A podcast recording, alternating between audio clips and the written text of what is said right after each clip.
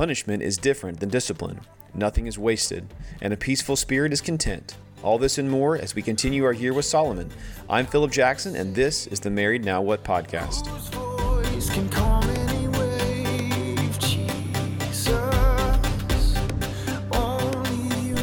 Remember last week, one of the things as we're as we're going through the book of Proverbs, it's like um, it's like looking at looking at Scripture. In this way is a lot like looking at a gem, right? We're gonna we see a lot of the same language about wisdom and folly and wisdom and foolishness, and it's like looking at things through a different nuance of the gem. And so, even though there's similarities in the text, there are um, there are different things, different nuances that are important that need to be drawn out. So, even though we're going through some of the same material, it feels like um, there's different things that we can draw out of it. Um, another thing that I want you to be thinking about, we're going to start in verse thirty-three of chapter fourteen. So most people don't realize that uh, the, the chapter numbering and the verse numberings for the Bible didn't come until many centuries after the Bible was um, was compiled in the canon. And so, like for instance, the the Old Testament, uh, the verses and the and the chapters were added around eighty-nine hundred, somewhere around there, and the New Testament was around the twelve hundreds for the for Um, the New Testament writings. So the numberings and the chapter separations are not divinely inspired. That's something I haven't learned until my adult years. So there, even though there are natural breaks in the text between chapters and verses, um, that doesn't necessarily mean in the original text that, that that's where the thought stops. And so we're gonna we're gonna do the last several verses of chapter fourteen, and then the first four verses of fifteen in the first section. Um, and um, as you're studying God's Word, um, just have that in the back of your mind. You know, just because there's a chapter change or there's a verse that ends doesn't mean that the thought is complete or that we're moving on to a different subject. So it's important to, to understand that in context. So we're going to look at uh, a couple of different groupings of text here uh, at the end of chapter fourteen and, and uh, all of chapter fifteen. So beginning in verse thirty-three of chapter fourteen of Proverbs, it says, "Wisdom rests in the heart of one who has understanding, but among fools it is made known. Righteousness exalts a nation, but sin is a disgrace to any people. The king's favor is toward a servant who acts wisely, but his anger is toward him who acts shamefully. A gentle answer turns away wrath, but a harsh word stirs up anger. The tongue of the wise makes knowledge pleasant, but the mouth of fools sprouts foolishness. The eyes of the Lord are in every place, watching the evil and the good. A soothing tongue is a tree of life, but but perversion in it crushes the spirit." Okay, the first thing is, um, starting back up here at the top of verse thirty-three, um, look at how uh, how the wise and the foolish are known. Right, we're looking at um, how righteousness is upheld with a gentle tongue. In these first couple of verses, he says, "Wisdom rests on the heart of the one who has understanding, but among fools it is made known." We've talked a lot in here about um, the mindset of a fool and the mindset of a wise person. And a lot of it comes down to, I've heard the definition, the difference between wisdom and knowledge is knowledge is knowing what to say, wisdom is knowing when to say it. And one of the defining characteristics of a wise person is that they know when to keep their mouth shut. Right, there's a an adage that I picked up as a kid. I don't know where I got it, but um, I started to remember in my mind, when in doubt, shut your mouth. Right? If I'm not sure what I should say, I should just be quiet. Um, and the the reality is, for a wise person, um, they know when to open their lips and when to shut their mouth. Um, but a fool, like it says here in verse thirty-three, that the fool is made known. Um, one of the ironies is that to a foolish person, they don't understand, they don't recognize that they're they're being foolish, and so they're like a blind for blind person, you know, stumbling around and running into things, and so they're they're completely oblivious to the reality that they have no understanding or perspective. So the wise and the and the foolish, God allows us to be um, to be shown in that way. So the root of wisdom, though, is um, an understanding, you know, proper perspective about the world and events, um, and. In verse thirty-three, it talks about individual individuality, but in verse thirty-four, he moves to talk about things on a national level. In verse thirty-four, he says, "Righteousness exalts a nation, but sin is a disgrace to any people." Um, see, the nature of fools is to broadcast their immaturity, right? They can't help but make a fool of themselves, and so there's um, there's this old adage that it's attributed to Abraham Lincoln or to Mark Twain or different um, thought, you know, different speakers over history. And um, the phrase goes, "It's better to remain silent and be thought a fool than to open your mouth and remove all doubt." And I thought, man, that is that is very, that's that's that is on point. And um, especially in the case, so if this is if this is the nature of how things are, right? So a wise person is silent and they are observing what's happening in the world. They're educated. And they know what, they know what's going on. A foolish person is just like a bull in a china shop. They're just breaking things. If that's true on the individual level, that's also true on the international level, right? So a group of people, a community, or a nation is going to be known by whether they are wise or foolish. So what it says here, that righteousness exalts a nation, uh, but sin is a dig- disgrace to any people. This is similar to what Jesus pointed out in Matthew twenty-three, where he was talking to the crowd and he's pointing out the hypocrisy of the Pharisees and the scribes. And he's talking about how they do all of their spiritual things out in the open. There's a scene in The Chosen this last this last season where this Pharisee is standing in public and he's praying. He's reciting this prayer over and over again out loud. And these other Pharisees are trying to talk to him, and he just like keeps repeating the prayer louder and louder and louder. And when they try to interrupt him, he just puts up his finger like this, and he just continues to do what he's doing. And there's like this, there's a a, a poor person, and she's she she finally just tells the guys who are trying to talk to her, like, he's going to be doing that all day. You might as well not even try. And so then a conversation moves over to to her and the, the other Pharisees. But Jesus said this in Matthew twenty-three about uh, about these people who try to Um, let their pride do the speaking for them. He says, "Whoever exalts himself shall be humbled, and whoever humbles himself shall be exalted." Um, this leads to a simple truth, that the path to influence is paved with self-sacrifice. Look at look at how this is this idea is that we this concept that we have the wise person who is content to be silent, but you have the fool who can't help but open his mouth. What that does is God God has a way of allowing us to be seen, to magnify who we've let be the Lord of our life. So consider this, right? So if I let the world be um, my God, be my driving force, God is going to allow me that choice, and he's going to allow me to be known by that choice. And as a result, that means that my destruction is going to be put on display. But over here on the righteous side, being a righteous person, Jesus says that um, whoever humbles himself will be exalted. In the same way that Philippians two talks about how Jesus was the ultimate example of a servant, that he humbled himself and God has elevated him to the place of, of prominence in all of creation, the same thing is true for us. That if we submit ourselves in humility, God will exalt us. So we're, because what he wants to do is he wants to put his kingdom on display. He wants to put his children on display because we have a message, the redemptive hope of the gospel. And so he is going to be ready to do that. The scribes and the Pharisees, they didn't they didn't compute that because they were walking around in foolishness, right? So this is the same thing that's true for uh, a nation, that the righteousness of a nation is going to be elevated because of the humility of those who live in it.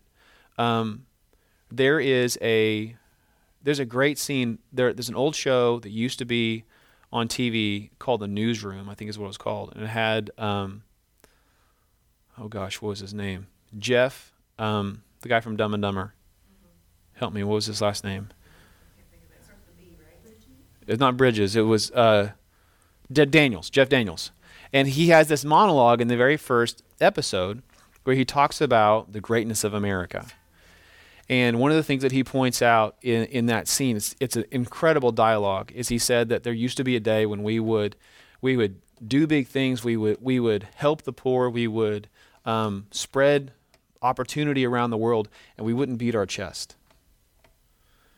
You know, we live in a generation now that is defined by chest beating, and um, it is all about who is the smartest, who who has the most facts, who can belittle the other person enough to where they can come out supposedly on top of the argument. And the reality is that simple, everyday humility is something that God exalts. And I think that's one of the reasons why God has given us um, the, the the the status that we have in the world, at least over the last fifty years, and and um, we see that beginning to wane because righteousness exalts a nation, but sin is a disgrace to every people. Right? What we're seeing play out in our own national uh, position in the world is proof of this scripture right here, that humility is the way to influence. Um, and so the character of a nation, it matters, right? Those who rule, they have a vested interest in the integrity of the people. Look at this next verse. It says in the verse thirty-five, the king's favor is toward a servant who acts wisely, but his anger is toward him who acts shamefully. Why would the king care about his servant's righteousness? Why would he care about his servant's wisdom or foolishness? Because it's going to it's going to show itself as evident in the national identity, right? Foolishness is something that needs to be taken seriously. And if we and we if we think that our our leaders are the ones who get to determine our wisdom or our foolishness, we ourselves are fooling ourselves. Because the reality is that our elected officials, our elected leaders, are a reflection of the inward character of a nation. And so when we look around and we see the absence of leadership, either in Washington or Oklahoma City, it's not because um, we have we have somehow lost our minds. It's because there has been a slow embracing of pride in our nation's heart. And what's happening is that's becoming reflective in our nation, in our in our in our government. So he says the king's favor is toward the servant who acts wisely. Um, in these first four verses of chapter fifteen, uh, he continues this idea. He says, uh, talking about this this this language about speaking and and keeping silent. A gentle answer turns away wrath, but a harsh word stirs up anger. Um, you guys have probably said this in your marriage. We said this just this last week as Lindsay and I were having a disagreement. It's not what you said, it's how you said it, right? It's a, this is a common response to harsh words in an argument, right? The, the, the, this proverb observes that we have a choice in how our disagreements play out. So as we're, as we're having dialogue, right, a person of wisdom, if the difference between wisdom and knowledge is knowing not what to say but when to say it, sometimes the best thing to do is just shut your mouth, especially when it comes to your relationship with each other. Um, I got to read that this morning on the on the on the heels of a disagreement Lindsay and I had yesterday, and that was not fun for my heart, but I had to do business with the Lord because of it. Um, but look at verse two. He says, the tongue of the wise makes knowledge pleasant, but the mouth of the fools sprouts foolishness. Um, you know, one of the great things about Scripture and about having a scriptural perspective about life is that your words bring life to people. That when somebody comes to you with a question or with an uncertainty and you're able to give them God's word, what it does is God literally puts hope on your lips so that you're able to teach them in a way. And honestly, it's it's awesome because you take that truth that God has taught you and you transfer it to them and you see them start to walk in victory because of the truth. And what you see is you have the the, the divine privilege of being able to see someone walk in victory and you're just a spectator. All you did is put gas in the tank for them to be able to get closer. Um, so the tongue of the wise makes knowledge pleasant. It's something that is enjoyable, right? But the mouth of fools, it spouts foolishness. Remember, they're destructive. But look at the accountability that comes in verse three. It says, the eyes of the Lord are in every place, watching the evil and the good. A soothing tongue is a tree of life, but, but perversion in it crushes the spirit. You know, the wise are defined by their perspective and their discipline, right? We the the wise walk with this perspective that they know that God is watching. And here, here's what I want you to be thinking about. When we typically think about God watching us, we think about it in a negative connotation, right? Well, God's watching, watching me, so I don't want to do anything bad. Like, would I be doing this if Jesus was sitting here next to me? But instead, I want you to change your frame of thought. Instead of thinking, I don't want to do that because God's watching and I'm going to get in trouble. Instead, look at this as an opportunity to, to say, you know what, God is watching, so I'm going to please him with my life. I'm going to please him with these decisions. I'm not I'm not resenting him because he's not letting me do what I want. I'm looking for opportunities to bring my Father joy. I'm I'm looking for ways that I can bring him excitement and and and uh, the simple joy of seeing one of his children walk in holiness. This is something that is is important for us because what's interesting is that as we change our perspective, what God does is he fills our heart with, with total satisfaction. Because if all we do is we just define our relationship with God and we put it around the boundaries of our redemption of our sin, that's a huge part of our relationship with God, absolutely. But the reality is that the closer that we get to God, the more enjoyment we get from being with him and in his presence. So the more enjoyment we have in holiness and righteousness. And so as we think about God watching, um, that he's watching in every place, the good and the evil. He's not just watching, checking off things on a clipboard, all the ways that we've messed up in a day. What he's doing is he's also saying, oh yeah, do you see my see my girl? You see my boy down there doing their thing? This is awesome. Hey, Gabriel, look at this. This is awesome. Think about what, what God did in the story of Job. The devil comes to see Jesus, comes to see God, and and what does God say? Have you seen my boy Job? He's pretty awesome. God is watching, and he's not just sitting there with a lightning bolt ready to throw it down. And notice verse four where he says, the soothing tongue is a tree of life, but perversion in it crushes the spirit. We've talked about, we're not, we haven't gotten to this chapter yet, Proverbs eighteen twenty-one. Um, one of my favorite proverbs in the whole book. It says, death and life are in the power of the tongue, and those who love it will eat its fruit. One of the most incredible things that God has given us is the ability to speak. Consider this. How did God make everything? By the spoken word. In the same way that God brings life through his spoken word, he's given us the same divine privilege to speak life. The words that we say, a simple greeting, a simple word of encouragement, it has the way it has a way of bringing life into someone's soul when they're discouraged or when they're down, or maybe when they're just trying to shake off the rust from a, from a long weekend or a long week of work, and they just need someone to smile at them. The reality is that our words, they matter. They're a gift. And how we store up in our heart what we're supposed to say, it matters. Right? We keep our hearts with all diligence because out of it spring all the issues of our life. Proverbs four twenty-three. So this this act of disciplining our, our words and what we say is important because it's either going to bring um, life to someone or it's going to bring death to someone. Um, so foolishness and wisdom has a real practical application.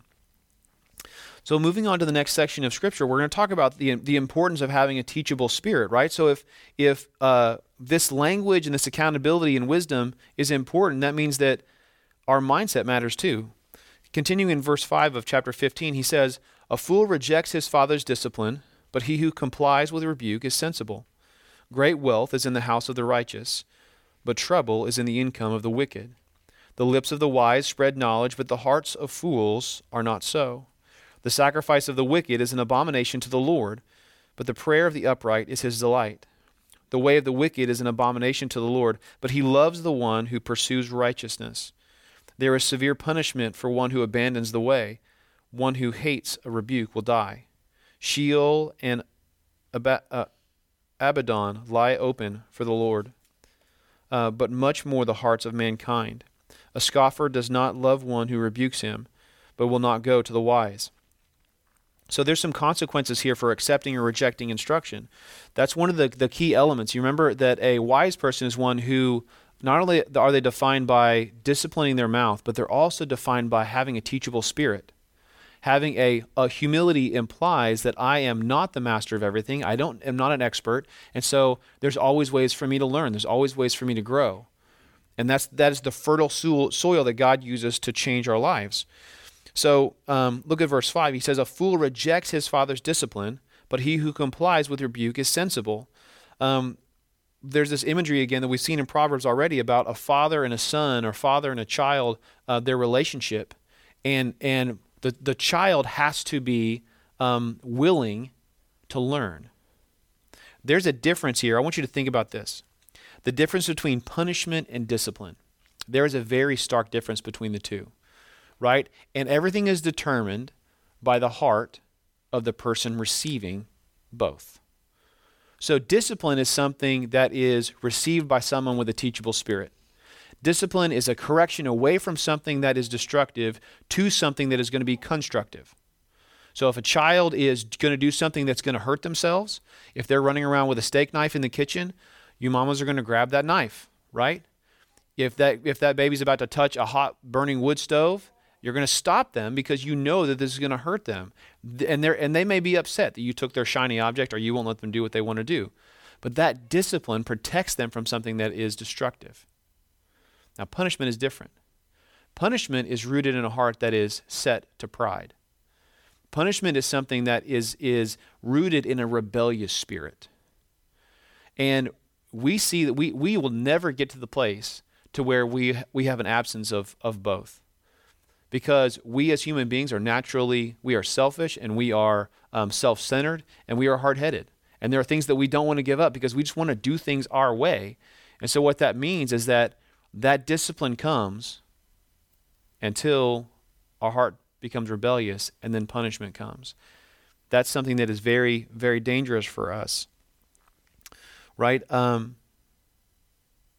so he's talking about this in... Um, in this language about um, receiving instructions, right? He says, the fool rejects his father's discipline, but the one that complies with rebuke is sensible. In other words, it makes sense, right? Look at verse six. He says, great wealth is in the house of the righteous, but trouble is in the income of the is the income of the wicked.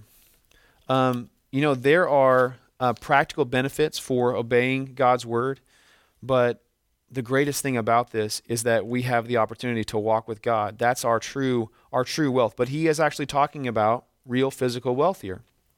You know, think about it. A, a fool doesn't have any concept of the world, and so they walk around bumping into things, and they blame their, their troubles on other people. But they're the ones who are really causing all the destruction. But a wise person is circumspect. They know what's true and what's not true, what's real and what's not real, and so they make decisions based on a teachable spirit. And so they're able to adapt to losses. They're able to adapt to, to realities of the economy. And so there is real practical wealth gain that comes from righteous living. But that's not all of it. Look at what he says here in verse eight. He says, the sacrifice of the wicked is an abomination to the Lord, but the prayer of the upright is his delight. Going back to this idea of a heart that's, that is that's rooted in rebellion and a heart that is rooted in humility, a teachable spirit, right? The the hard, proud spirit says, okay, well, I'm going to give God what he wants because he's demanded it, so I'm going to give him the bare minimum, and so I'm going to give him my sacrifice.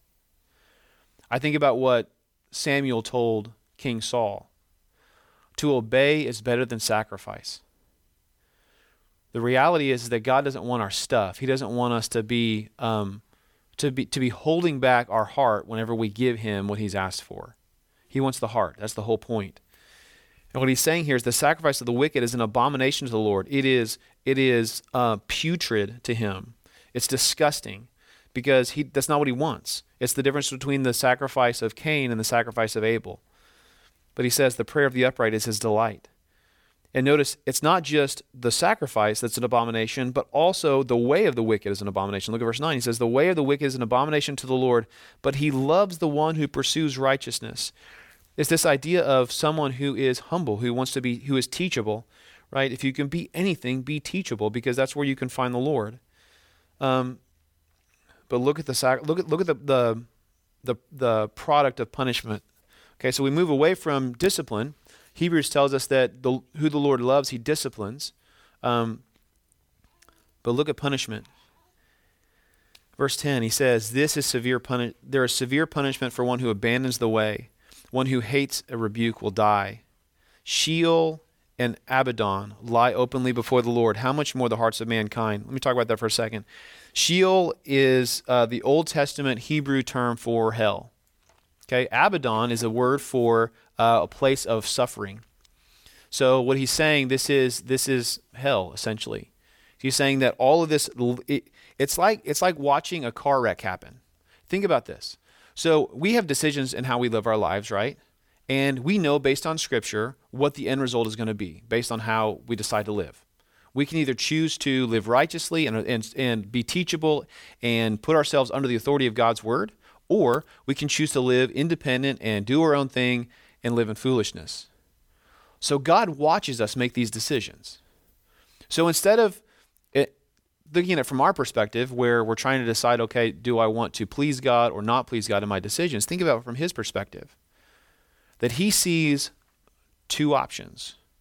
We have Sheol and Abaddon over here. We have hell and judgment over here because of punishment. Or we have righteousness through the grace of Jesus Christ and heaven over here.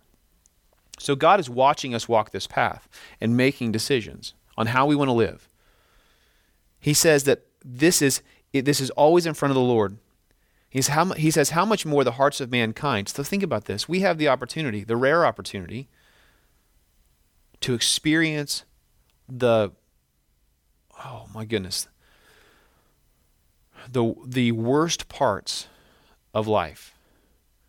Just like to those who are in Christ have a foretaste of heaven, we have, in essence, the first fruits of heaven, what Scripture calls us, the appetizers of heaven by having fellowship with God's Spirit here on earth. We also have the appetizers of hell. We also can experience the suffering and the hatred and the destruction of sin. We can experience that here on earth. Not to the same degree as hell, which is to its infinite degree, but we have the ability to do that here too. So he's saying God is seeing this, this play out. We have two options which way we can go. He says, how much more the sons of men as they, as they live out their lives and they experience this. You don't have to live very long to know that life is hard and life sucks sometimes. It just does. I went to two funerals this week, back to back, two days in a row. And I've been thinking about this. We we uh, we buried an old friend of, of ours on Friday. It's on the original construction crew of guys that I worked with when I was sixteen years old. I worked with this guy for eleven years. And and what's interesting is he's he's my first twenty-year friend to die.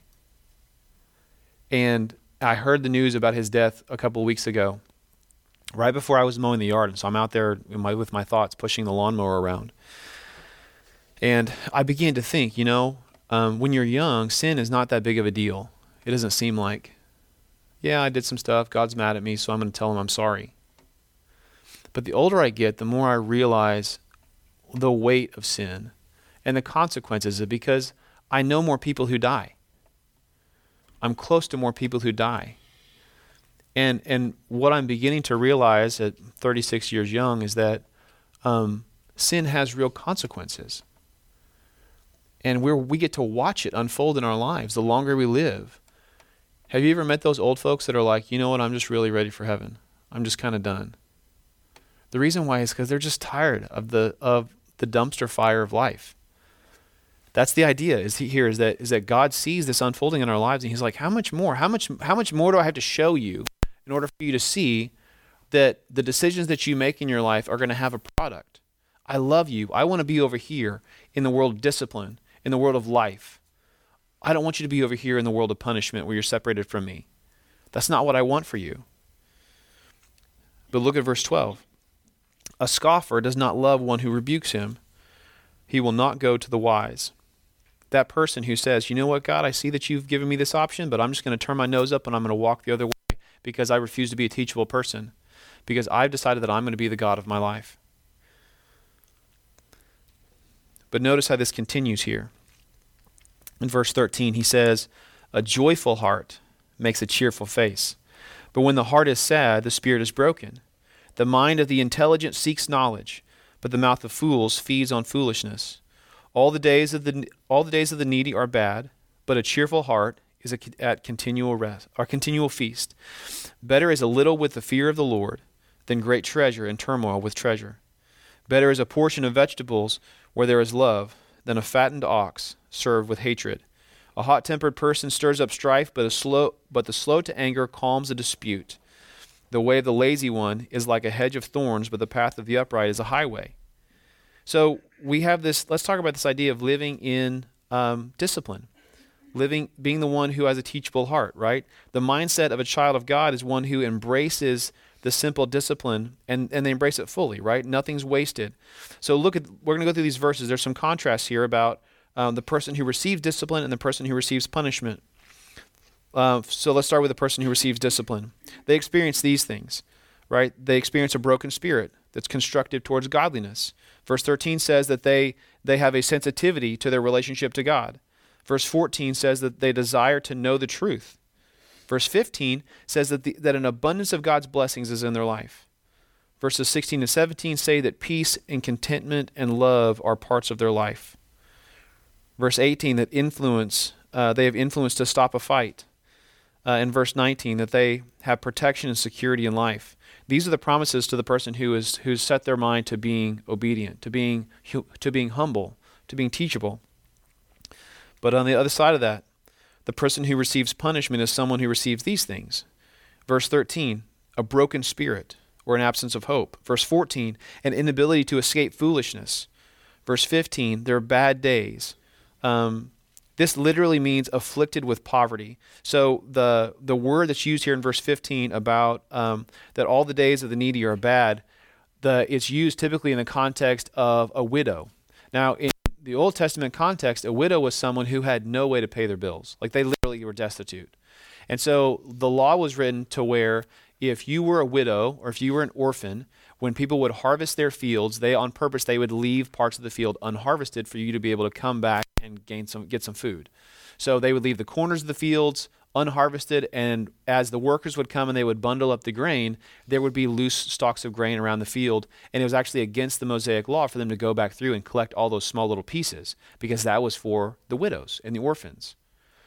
The idea here is that the person who is who is rebellious, who is living under punishment, that they are not just needy, they are desperate. They walk around in desperation. And as a result, the reason that what happens is that they, in turn, are always insecure. And so they're always combative, right? We're back to this fool who always is ready to fight, ready to bow up, ready to throw their knuckles around because they have to prove something to somebody, because they're not finding their worth in something that is true like the Lord. They're finding their worth in themselves, which in and of itself, Scripture tells us, is not good. That the heart of man is desperately wicked and no one can know it. It takes the Lord to draw out the goodness of a person. In verse sixteen, it says that in spite of their treasure, they have no rest. And in verse seventeen, it says that they live a life of hatred. In verse eighteen, the one who's punished is the one who, who lacks self-control, and they have recurring conflict. In verse nineteen, that they have difficulty and obstruction in life. The imagery here in verse nineteen, that the lazy is the one who uh, is like is, has a hedge of thorns, but the path of the upright is a highway. Let me explain that for a second. The the lazy one is a person, so the imagery here is being able to travel, right? So a lazy person is one who always has um, obstacles in the way. There's always something coming up. I don't know why, I can't get ahead. It's like they're they're trying to get on a on a path and they're trying to move in a direction, but they keep coming up against things that they have to deal with. But the wise, though, they're on the path that's like a highway, a well-groomed, well-disciplined road that they can walk freely. Um, we talked a little bit last week about resources, about financial resources. And the reality is that, you know, there, there is a lie in our culture, in our Christian culture, that says that I can't serve God until I'm retired. I can't serve God until I have the financial freedom to serve God. But that's directly con- uh, conflicting with Matthew chapter six, where Jesus says, I know you need food. I know you need a place to stay. I know you need clothes. Seek me first, and all these things will be added to you. In other words, we have financial freedom right now to be obedient. God's word literally says, I will give you whatever you need to take care of your needs. All you got to worry about is being faithful to me and, obey, and obeying me. That's it. That's all you got to worry about. This idea that somehow when I'm retired, then I'll be able to give God my whole heart and serve him. The reality is, is that the lie that Satan has taught us is that we have more time, and we don't. The time is now for us to be these kinds of people, because this is what God's called us to, that the path of the upright is a highway. Look at these last uh, nine verses here, starting in verse twenty. So moving into consequences of righteousness and wickedness, he says uh, in the first uh, four verses here, starting in verse twenty, he says, a wise son makes a father glad, but a foolish man despises his mother. Foolishness is joy to one who lacks sense, but a person of understanding walks straight. Without consultation, plans are frustrated, but with many counselors they succeed. A person has joy in an apt answer, and how delightful is a timely word. A couple of things in these verses. Um, there's a common phrase, it's not put this way in Proverbs, but I, I love the way that it uh, is kind of shared in our generation, that we should never stop learning, right? This is a common thing. This is true for all of us. What, there is, there is a very, let me see if this cycle sounds familiar to you guys. You work hard through high school, graduate high school, work hard through college. You might play a little bit, but you get through college and you get your degree. And then you're like, oh, great, fine, awesome. Now I don't have to read ever again in my life. And so you go to work, you get the job, and you blink, and it's been five years. You're like, oh, man, wow, we really need to start a family. Oh, and you blink again. It's been another five years. Like for some, for some of us, it's like, holy cow, that was a really big decision. We made that really quick. And then for others, it's like, okay, I'm ready to get on with this thing. And then it's like you blink another, and there's another ten years. And you blink, it's another ten years. Um, old people say that to us, said that, said that to us all the time when we got married, especially when we had our girls. Oh, it's going to go fast. It's going to go so fast. The days are long, but the years are short. You know? Amen. Amen. But this is this is a, a real thing. But I want you to think about this aspect of your life, how you're sharpening the axe of your mind, how you are equipping yourself for obedience. That's one of the themes of of, of Proverbs, that we should always be someone who's learning. We should always be someone who is challenging ourselves, should be doing something new. My friend Jeff, who passed away two weeks ago, he was um, th- he was a redneck. I'm telling you, he lived in a teepee in Arkansas for ten years. ten years. He missed the entire decade of the seventies. This this dude was was a trip. And you know what? He devoured books. He could tell you about every kind of bird and plant and bug and things outside. He could tell you about history. He could tell you about economics. He could tell you about, any, I mean, he was, I remember several years ago, he was in his late fifties and he was he had just decided he was going to learn the violin. Um, he was a testament to this idea to always be a student. You know, God has given you a great mind, and he's, and he's, he's equipped you for a specific purpose. And if you let that go, if you don't use it, you're burying a talent. You're burying something that God has given you on purpose. And that, that intellect is meant to be shared with the world. So being a perpetual student, he's talking about here, a wise son makes his father glad. Um, This is not just a our heavenly father, but this is also our earthly fathers, right? Um, being someone who's always learning, that you're going to enrich and you're going to you're the lives of other people and your family, and you're going to um, excel in the things that you do. Being a person who never never quits learning will always give you opportunity. In verse twenty-two, it also says that a foolish man um, despises his mother. In other words, the foolish man despises this responsibility to be a perpetual student, and they and honestly. Um, they don't care about others. They're an idiot, right? And they, they are frustrated by their lack of progress. But notice in verse twenty-two, or verse twenty-one, it says, foolishness is joy to the one who lacks sense, but a person of understanding walks straight. In verse twenty-two, he says, without consultation, plans are frustrated, but with many counselors, they succeed. Counsel and biblical advice are not just good practices, they're scriptural. So I know that that I'm not trying to add a bunch of stuff onto your life, but I want you to be thinking about priorities, right? Do you have people in your life that you're going to get good, godly, scriptural counsel? I was talking to a young adult this week, and they were asking me about a situation with a coworker, and there was emotions flaring, and there was all kinds of things going back and forth, and they asked me, they said, what do I do about this situation? Do I go and, and uh, you know, talk to my supervisor because they're being um, emotional? And so I started asking questions. I said, okay, so when the, this other person is going through a career change in their life and they're trying to navigate some things, I said, have they asked counsel about that life change? Have they found confirmation in Scripture that this is what God wants them to do? And the answer was no and no. I said, okay, all right. Emotions are great. They're awesome to tell us that something's wrong, but we always have to test them to Scripture. Always have to test them to Scripture. Your emotions are awesome. They will tell you great things about life, great observations, but the reality is they're rooted in a sinful, wicked heart. And so you always have to test those emotions with Scripture.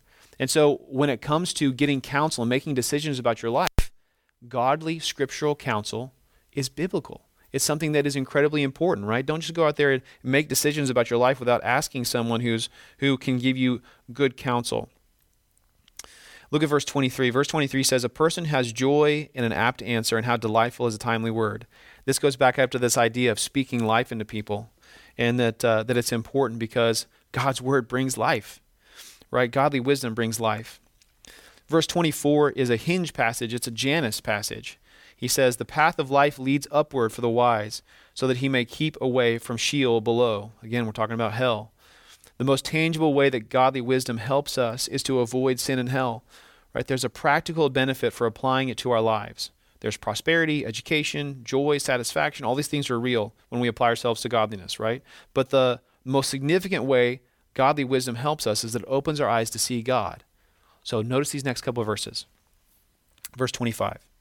The Lord will tear down the house of the proud, but he will set the boundary of the widow. Evil plans are an abomination to the Lord, but pleasant words are pure. He who profits illicitly troubles his own house, but he who hates bribes will live. The heart of the righteous ponders how to answer, but the mouth of the wicked pours out evil things. The Lord is far from the wicked, but he hears the prayer of the righteous. The Lord takes rebellion and the destruction of his creation very seriously. Consider this. God makes the entire world. He makes the plants and the animals, and he has this, this magnificent creation.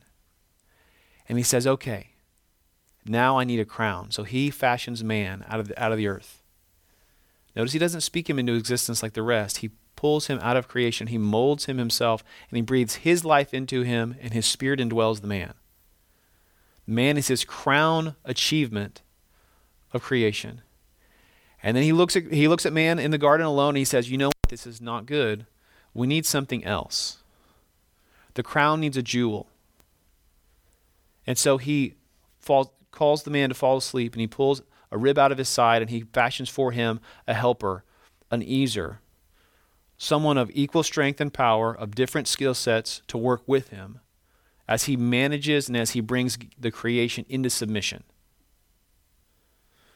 And as that is broken because of sin, God begins to see these creations begin to destroy each other. And so as creation begins to unfold, as the story begins to unfold, he sees mankind and the wickedness of our hearts start to tear creation apart. We see this on display every single day in the culture around us and in the international culture, that, that people are wicked. God takes that seriously. He takes that incredibly seriously. And so he is personally offended. So look at verse twenty-five. He says, the Lord will tear down the house of the proud, but he will set the boundary for the widow. The imagery here is talking about how the proud have declared war on heaven. James four talks about this. He says that God resists the proud. He sends the armies of heaven against the proud, but he gives grace to the humble. There's the teachable person and there's the non-teachable person, the stiff neck and the submissive person. This is an image here, that he's going to tear down the house of the proud.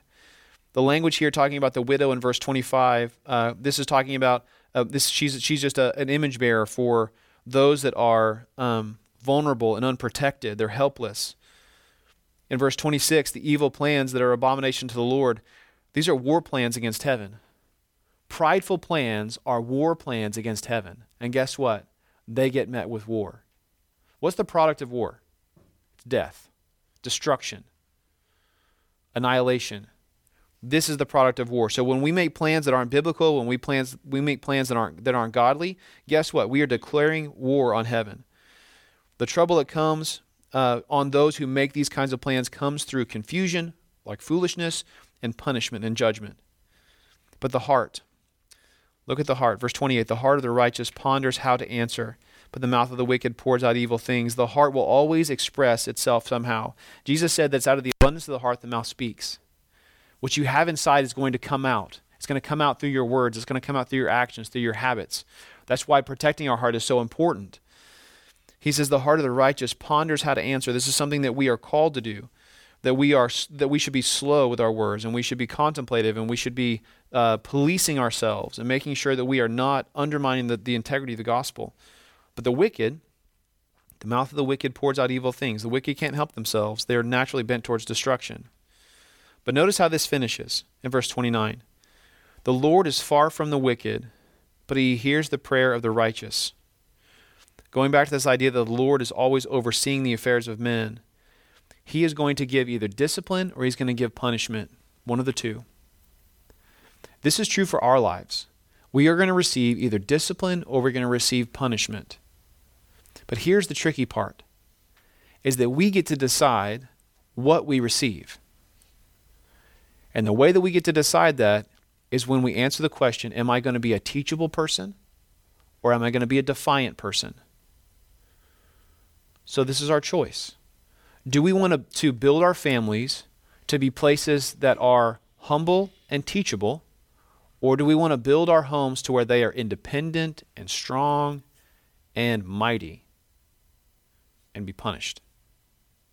That's the choice in front of us today. So I want to encourage you in this. As you're, as you're thinking about your families, as you're thinking about your marriages, your relationship with each other, as you're navigating difficulties and disagreements and arguments with each other, as you're trying to figure out what to do with different seasons of life and different priorities,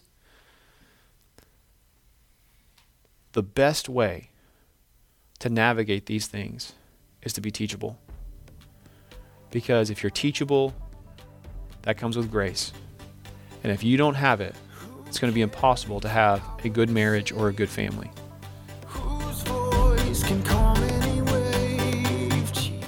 If you enjoyed this episode, please be sure to like and subscribe to our content. We are available on Spotify, Apple Podcasts, and wherever you find your favorite podcasts.